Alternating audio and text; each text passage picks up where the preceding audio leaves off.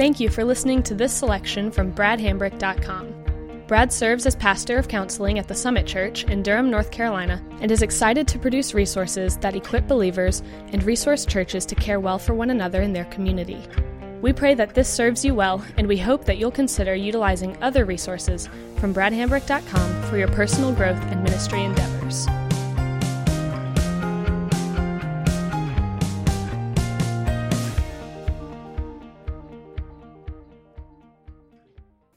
And so, if that's repentance, what is forgiveness? Uh, if we did that, and again, I'll keep it first person. If I do that, what is it that would be the response that I'm looking for that that sets up? And as we think about forgiveness, I think C.S. Lewis hits the nail on the head when he says, Forgiveness is a lovely idea until we have something to forgive. You know, forgiveness is one of those things, I mean, it's what all the great movies are made about. Uh, I mean, there's all these points where you have this redemptive, forgiving moment, and it just it makes us want to cry and hold one another and cuddle uh, until we have something to forgive, and then it's just, isn't fair. You don't deserve this. Um, and I think that's why it's an often neglected subject in marriage events.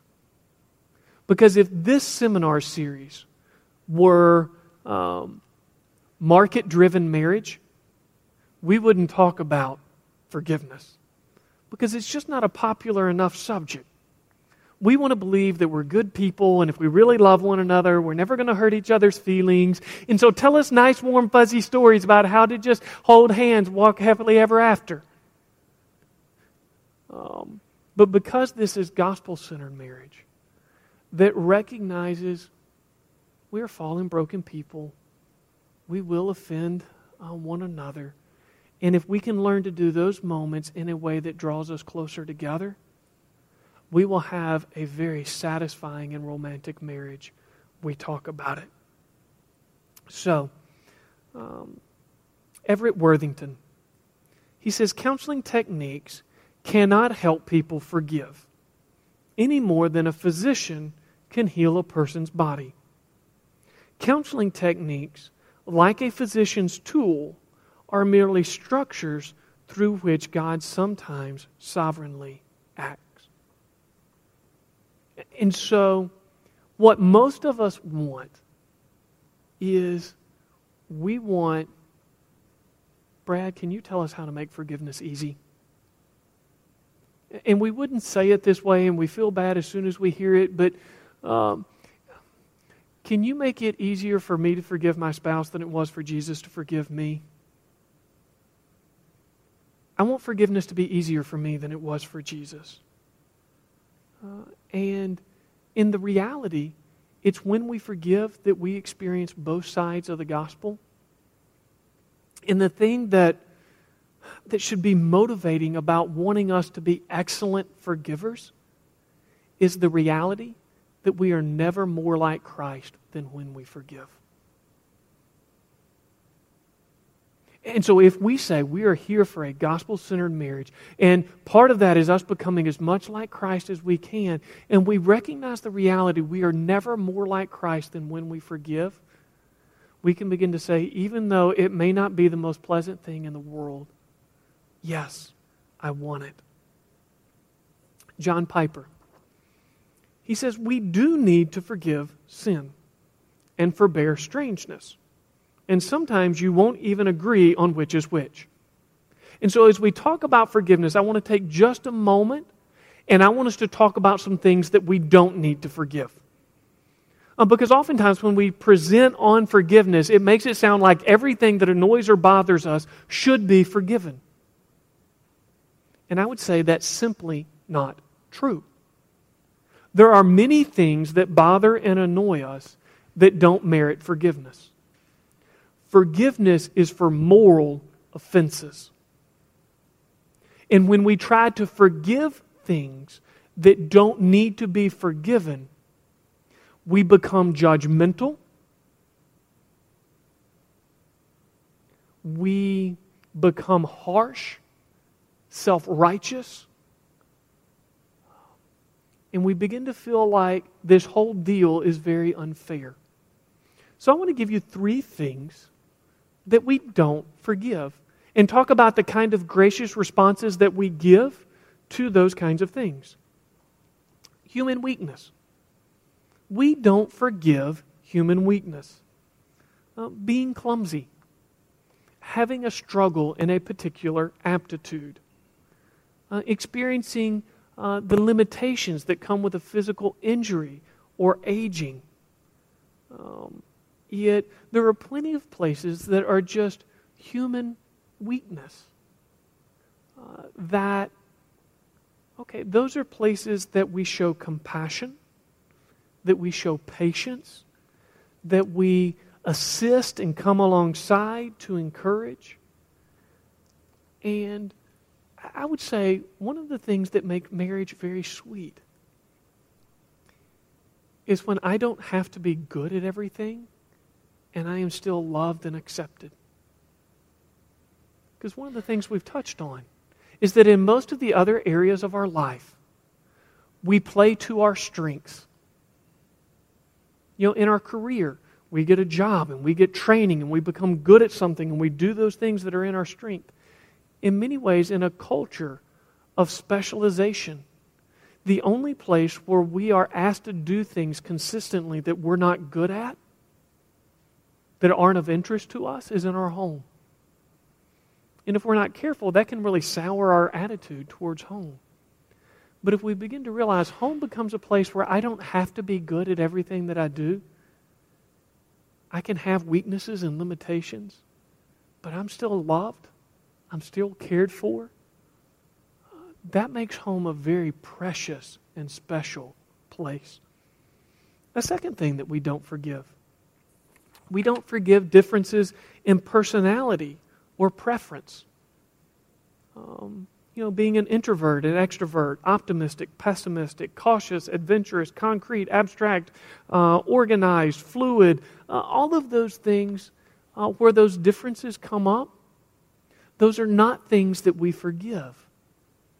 Uh, what we do there is we appreciate one another.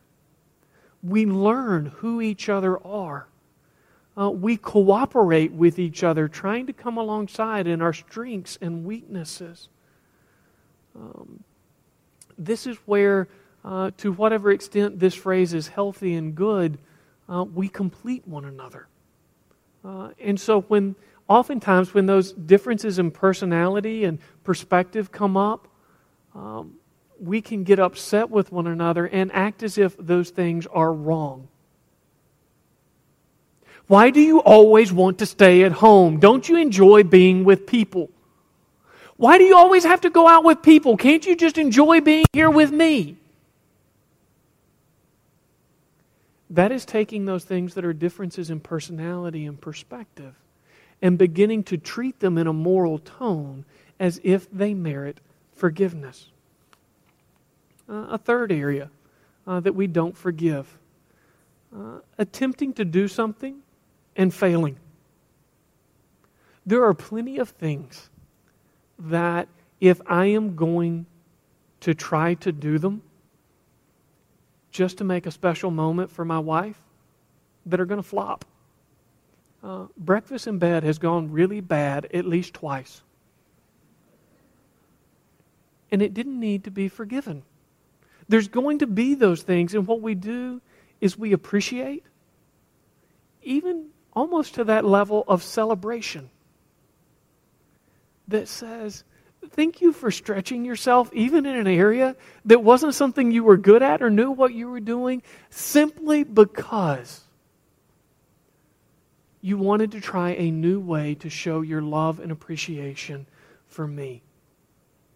And it's that freedom that appreciates and celebrates that really allows the marriage relationship to keep that sense of adventure uh, that is fun, that was the kind of things that we did when we were dating.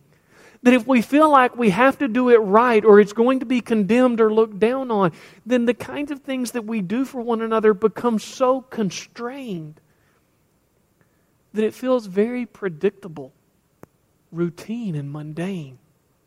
And so we don't forgive those things Not because we get better, but because we want to give much more positive responses of grace that create that atmosphere of adventure. Now, look at a couple more quotes on forgiveness uh, that hit on the same idea. Paul Tripp, he's talking about a couple. He says their marriage rusted into brokenness by the daily rain of little drops of unforgiveness. The harvest of forgiveness is the kind of marriage everyone wants. Forgiveness stimulates appreciation and affection. When we forgive one another daily, we do not look at one another through the lens of our worst failures and biggest weaknesses. Winston Smith, he says, You'll likely find practicing forgiveness in marriage difficult. This is because the more intimate you are with someone, the closer you are to them, the more power he or she has to wound you deeply. Fear, anger, bitterness, hopelessness, even numbness can impede forgiveness. Emotions that keep us tied to past wounds, they rob forgiveness of its life giving power. So, in light of those quotes, I think it's worth considering what are my options besides forgiveness? I mean, any other of life, I want to be an informed consumer. I mean, I'm willing to consider this whole forgiveness option if that turns out to be uh, the best thing on the table. But tell me, let's explore. What are the other things we could do besides forgive? Uh, and I think there's four. Uh, we could uh, approve and affirm. We could become moral relativist. Who am I to judge?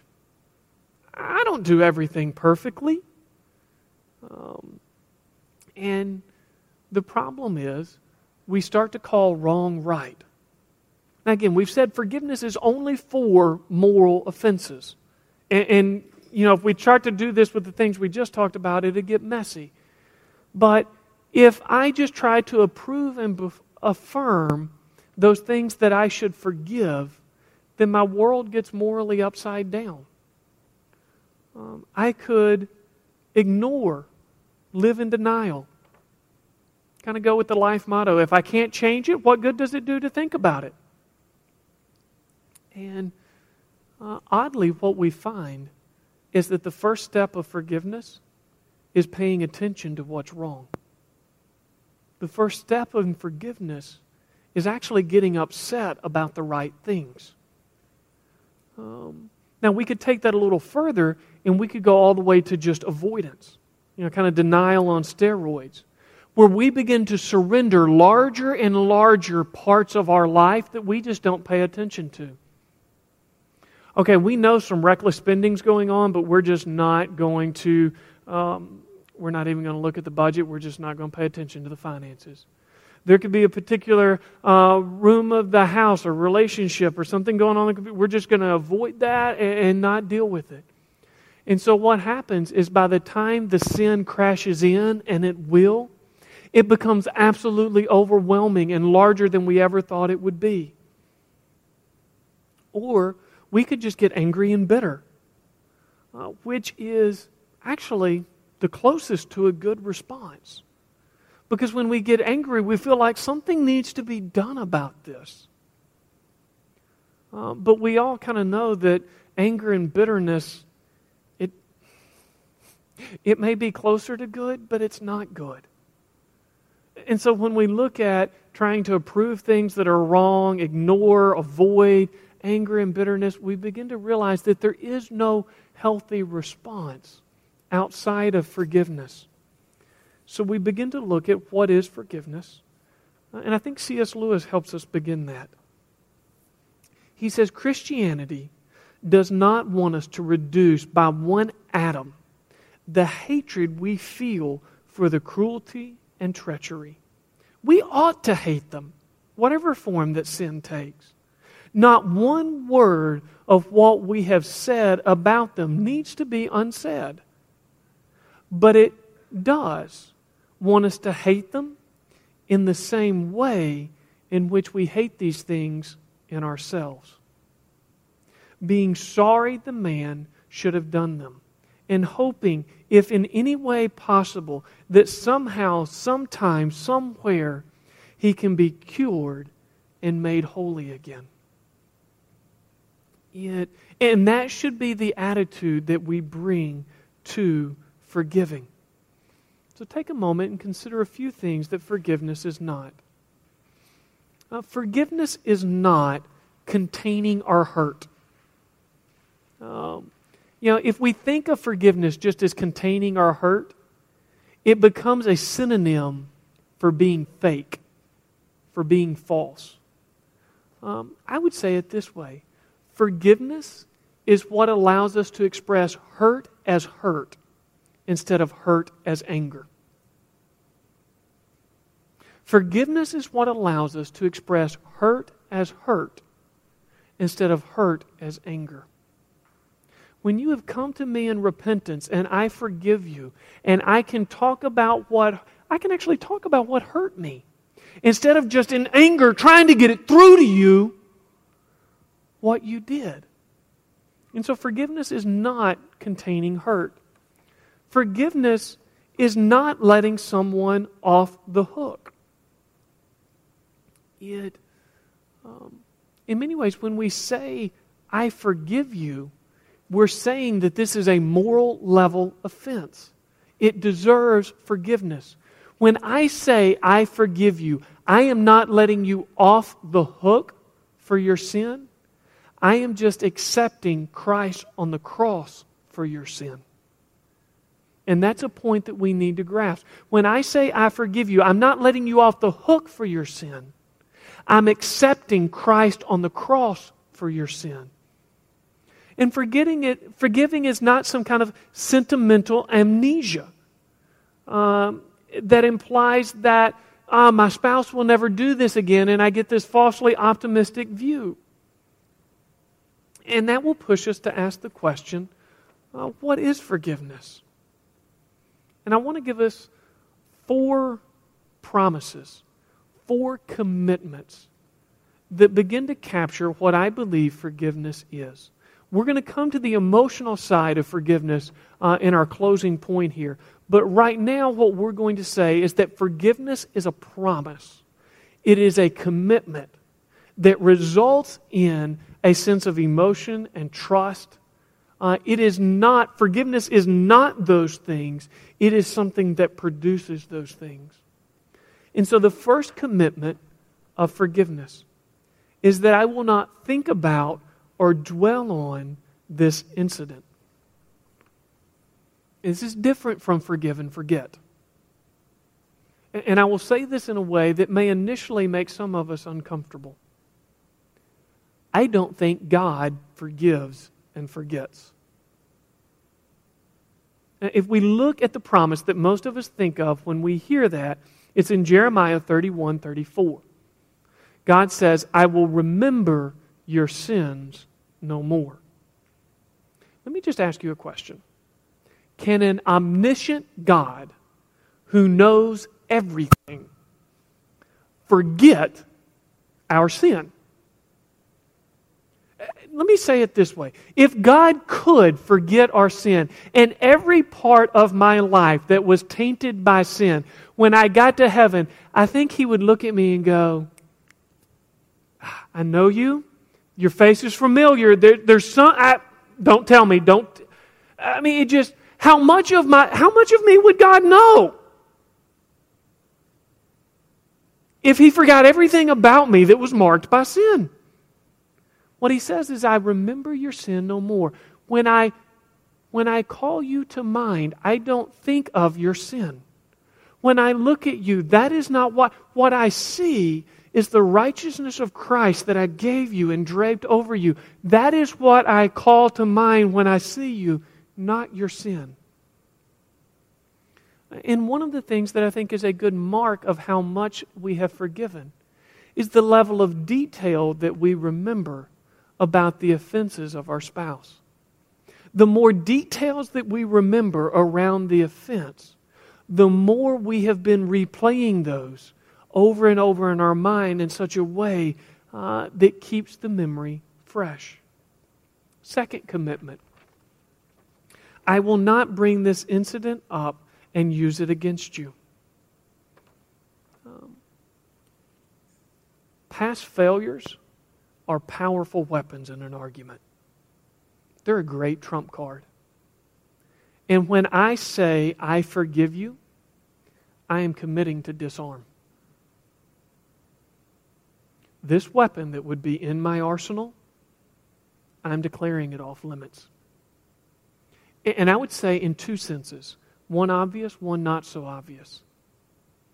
In the obvious sense, I am not going to verbally bring this up and use it against you. In the less obvious sense, I am not going to replay this in my mind in a way that justifies whatever bad thing that I want to do. And oftentimes, it's not me using it against you in an argument, it's me using it to justify the action in my head that you did that, so I can do this. And in that sense, I am using it against you. Three, I will not talk about this incident to other people. I'm basically saying you are safe when you are not present. Uh, when I forgive you, I'm not going to bring this up in such a way that it begins to tarnish your reputation in any of our circles of friendship. And the fourth one, which I modify a little bit from the way that Ken Sande words it, it's with the appropriate precautions in place, I will give you the benefit of the doubt again. And so, part of the follow up to forgiveness is a renewed vulnerability. And I wish I could tell you that forgiving means that you'll never be hurt again. But when we forgive, it does mean that I am leaving myself in a position where I could be hurt again. And I think part of one of those marks of what is authentic repentance is how well can we agree on what those appropriate precautions and follow up measures ought to be. Now, one final piece here, because I don't want to leave the emotions out. Uh, a lot of presentations like this can begin to treat emotions as if they are the caboose on the train and we don't really need to pay any attention to them. And if we just do what we're supposed to do, the caboose will come along. I want us to take a moment and to think through how we help our emotions come along with our forgiveness. Because I don't think that's trivial. If we're going to have the kind of trust and closeness that we want to have in our marriage, our emotions need to come along. And so, uh, Nancy Lee DeMoss, she says, You see, God never intended our bodies to hold up under the weight of unresolved conflict and bitterness. Forgiveness is not so much about us as it is about Him.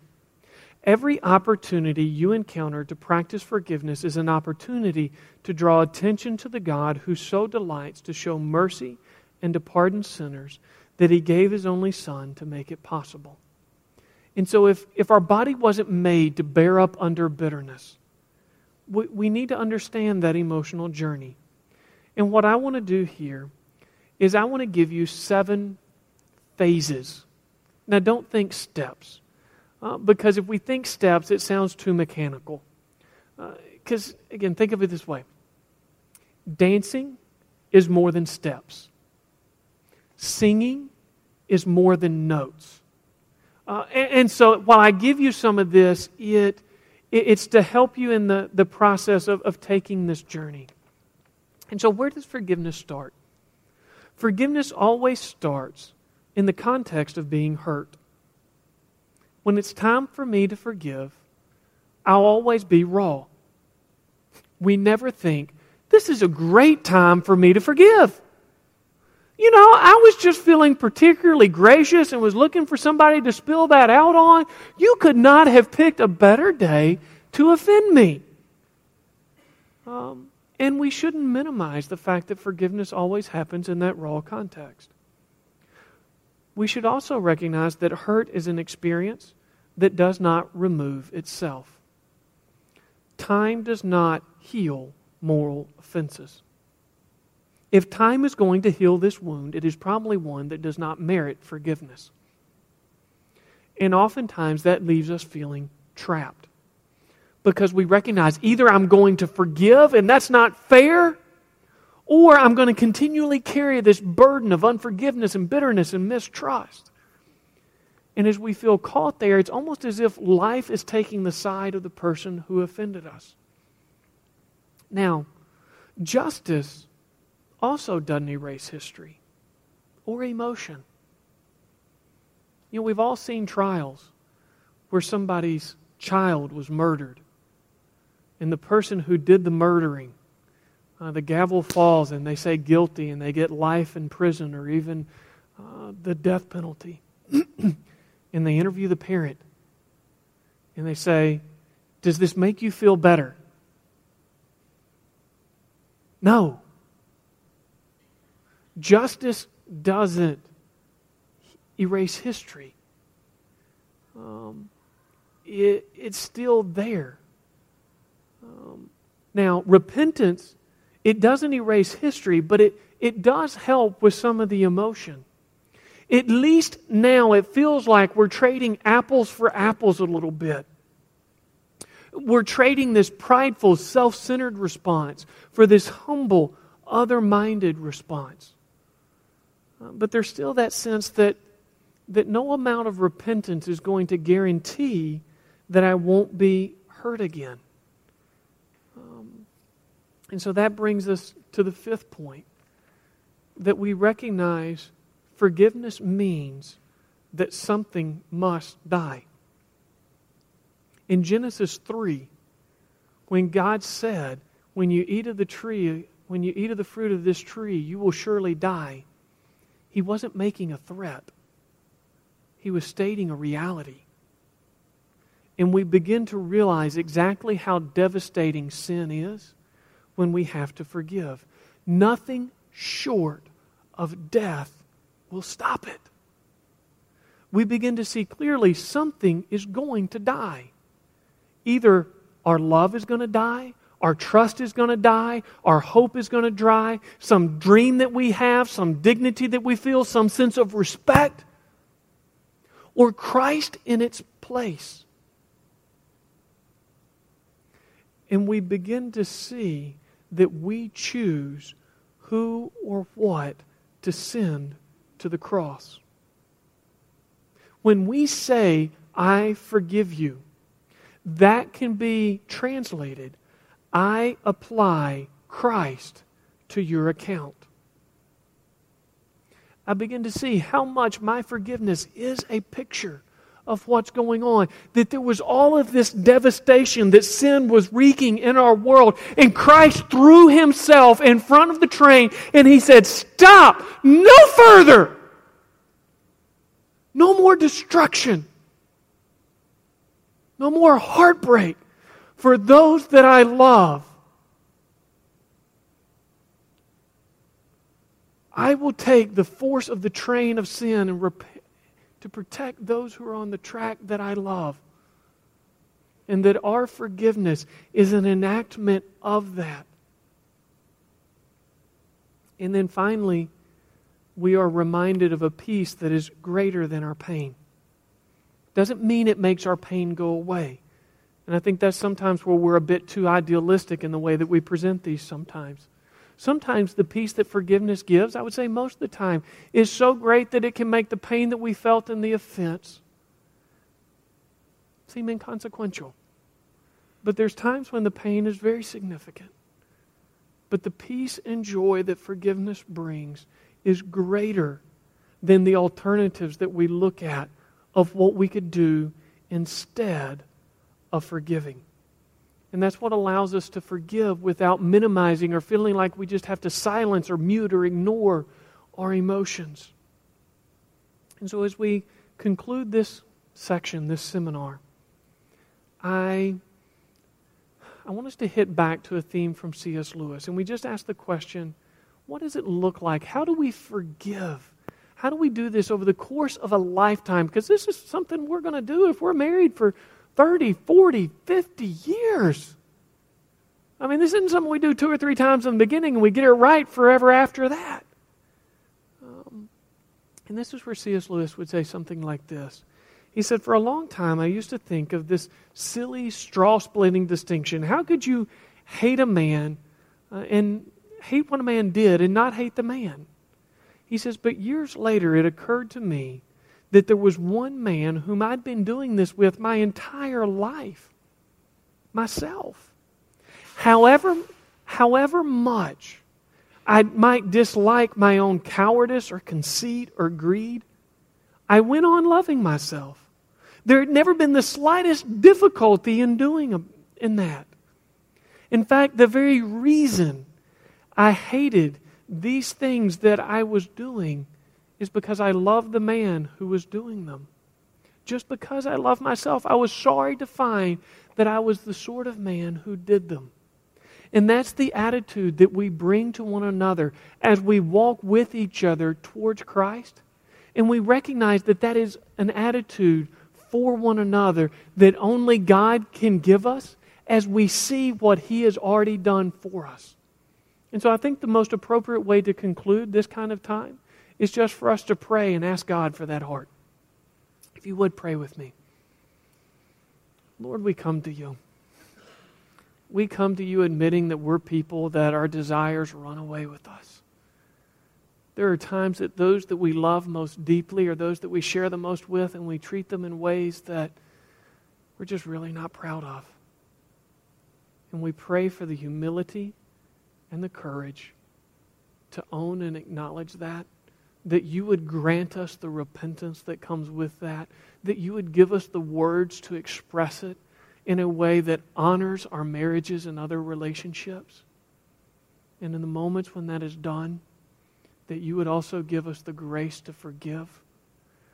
That our marriages truly would become a portrait of your relationship with the church and the kind of fruit and life that repentance and forgiveness gives. Lord, that we would experience the joy that you meant for that and that it would truly be salt and light. That our marriages would be a city set upon a hill that would attract people to you as we live in the way that you called us to live. In your name we pray. Amen.